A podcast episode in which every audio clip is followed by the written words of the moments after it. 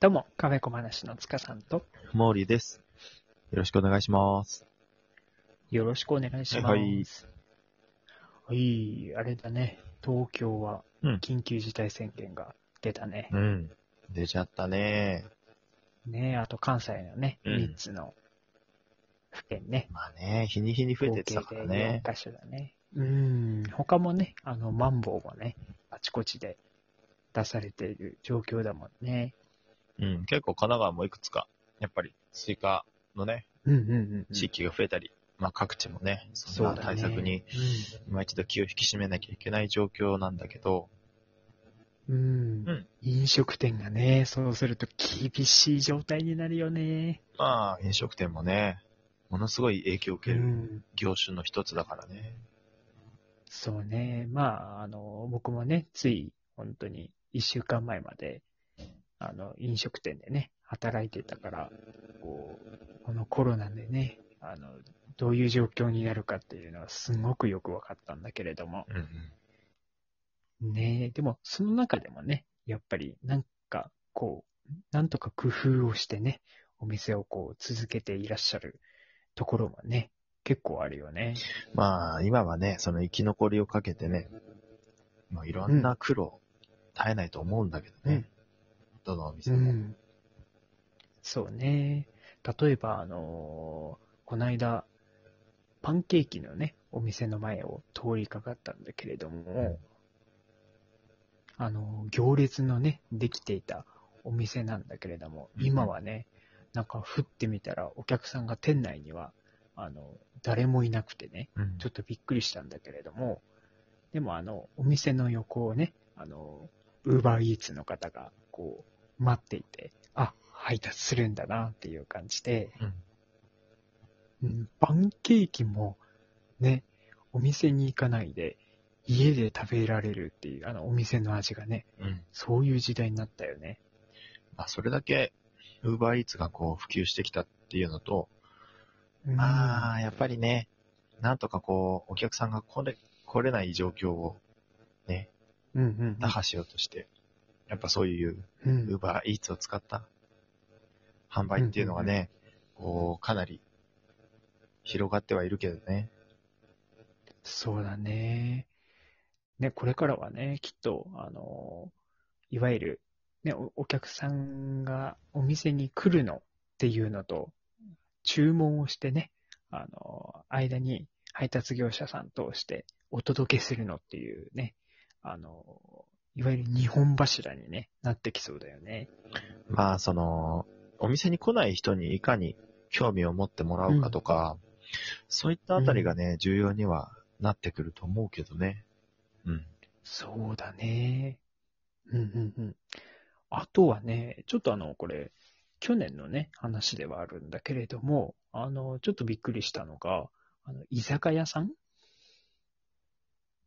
やっぱりあの、一番、こう、打撃を受ける業態だと思うんだけれども、まうんうん。あそのね、あの、居酒屋の状態だと厳しいから、あの、かき氷の販売を始めたっていうところがうん。あって、で、そこがなんか、瞬く間に人気が出ちゃって、うんで、結構ね、普通のかき氷じゃなくてフルーツをね、しっかりあの、トッピングしたりして、んすごい映えるようにね、あの、したみたいで、そしたらどんどんどんどんお客さんがこう増えて、うん。で、あの、居酒屋のね、あの、営業時間分より、あの、かき氷の方が売り上げ上行っちゃったなんていうニュースをね、うん見たんだけれども、このね、いわゆるあの、こういうのを二毛作っていうらしくて、あの、複数のね、業態でやるっていうのを言うらしいんだけれども、うん。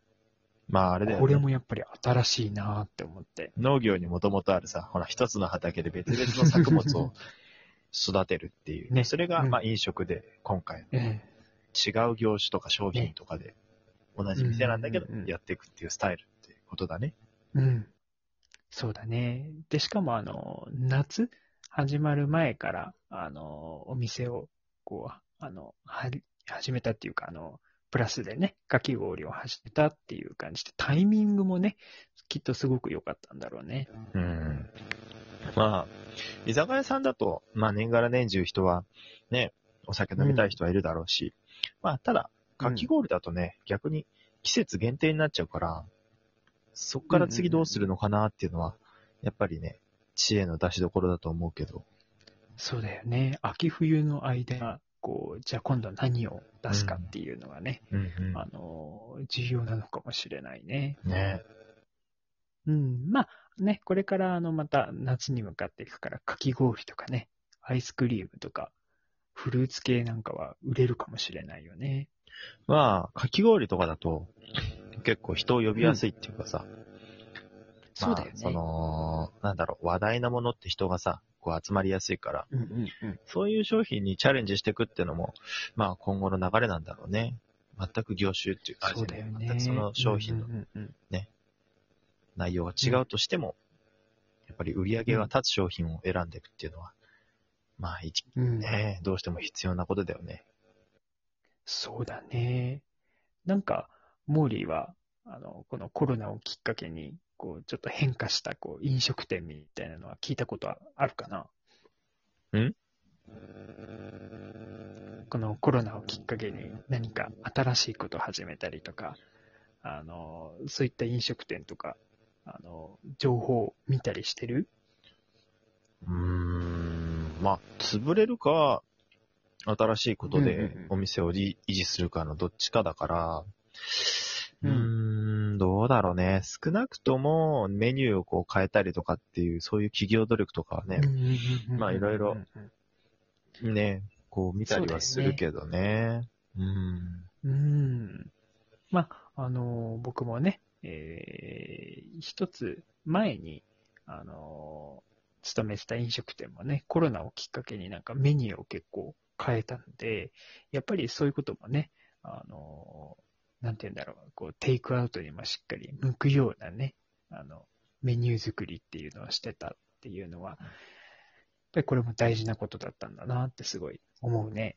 うん。やっぱりその、なんだろう、手軽に食べれて、やっぱりみんなの、うんうんうんうんその、食欲を満たす、好奇心を満たすとか、うんうんうんやっぱりこう、SNS で映えるとか、話題性のある商品をチャレンジしていくお店は多い気はするかな。そうだよね。ってなると、やっぱり今後はもしかすると、あの、二毛作どころか、あの、三毛作、四毛作みたいな感じでね、どんどんどんどん時間帯とか季節で、どんどんどんどんこう、売る商品っていうのを変えてくる飲食店も増えるんじゃないかなっていう予感するよね。まあ、その、導入するね、コストとかさ、その、レシピのノウハウがどうしても必要なさ、商品は難しいけど、やっぱり、り手軽に始められるとか、投資がそんな少なく始められる話題の商品とか、どんどん増えていくだろうね。そうだよね。あの、夏はこう、ね、暑さをしのいで、で、うん。冬は、こう、体をね、温めるようなものっていう感じでね、うん。あの、コストをこう、あまりかけずにね、できるっていうアイデアとかがね、うん。どんどん出てきそうな気はするよね。そうだね。まあだからそういう、まあうんなんだろうね。あんまり投資額が大きくないような、お客を呼べるような、うんうんそういう商品でこう繋いでいくっていうスタイルが、まあね、今後はねう、んどんどんどんどんいろんなお店がやっていくとは思うから、うん。その流れは変わんないんじゃないかなとは思うけどね。そうだね。あとは、あの、いわゆるあの、ゴーストレストラン？いや、もう完全にお客さんを入れずに、あの、宅配だけとか、そういうお店もね、うん。なんかちょっと増えてきてるよね。うん。やっぱり需要が変わってるっていうところに、まあ、対応。応した形なんだよね。そうだよね。で、やっぱりあの、お届けだけってなると、この客席はいらないわけで、キッチンだけあればね、そうそうそうそお店を稼働することができるから、う。うん。結果的にね、あの、コストも下がるわけだよね。うん。やっぱりそういう活用する一つの方法というかね、うん、だと思うし、やっぱりこう、いかにね、その低コストで、ちゃんと利益をね、確保していくかっていうのは、もううん。ね、うんうんどのお店も頭悩ましてるとこなんじゃないかなと思うけど。そうだよね。あとはね、あの、いわゆるシェアレストランっていうか、こう、あの、同じ場所でね、複数の、あの、経営者の方が、あの、交代でね、あの、それぞれお店やるっていうか、時間でね、切り替えたりとかして、そういうのもね、増えてきてるもんね。うん。やっぱりこう、一つの業態とかだと、うんどうしてもこの客層がね、お客さんの層がうん。固定しがちだけどさ、なんかこう、違うそれぞれのお客さんの層にさ、リーチできるんだったら、うん。それはそれでやっぱり、お客さんを呼べるね、範囲が広がるから、うん。面白いアイデアだ。だなとは思うけどね。そうだよね。まあ、そんな感じで、本当にこれからうん。多様化してきて、うん。ね、あのー完全な一つの店から、こう、どんどん複数の種類のお店だったり、うん。ね、あのー複数のこの看板だったりっていうのがね、うん。どんどん増えてきそうな予感するね。やっぱり時代にこう適応しようとしてるっていうのが、もう今のうん、このね、流れだから、うん、やっぱりどうやってお店をこう、ね、知ってもらうかとか特徴を出すかっていうところがうん、まあ今後のね、お店のあり方にも問われてくるんじゃないかなとは思いますけどね。そうだね。で、我々お客さん側からもね、あの、すごくこう、あの、新しくお店をね、楽しめる方法っていう、あの、ことにね、つながっていきそうだよね。うん。まあ安全に、かつ、こう、うん。楽しくね、過ごせるお店が増えていけばいいかなと思います。はい。じゃあ、今回はね、そんな感じで、コロナのね、あの、飲食店とそれから今後どうなっていくかなっていうお話をさせていただきました。それでは、えー、つかさんと、モーリーでした。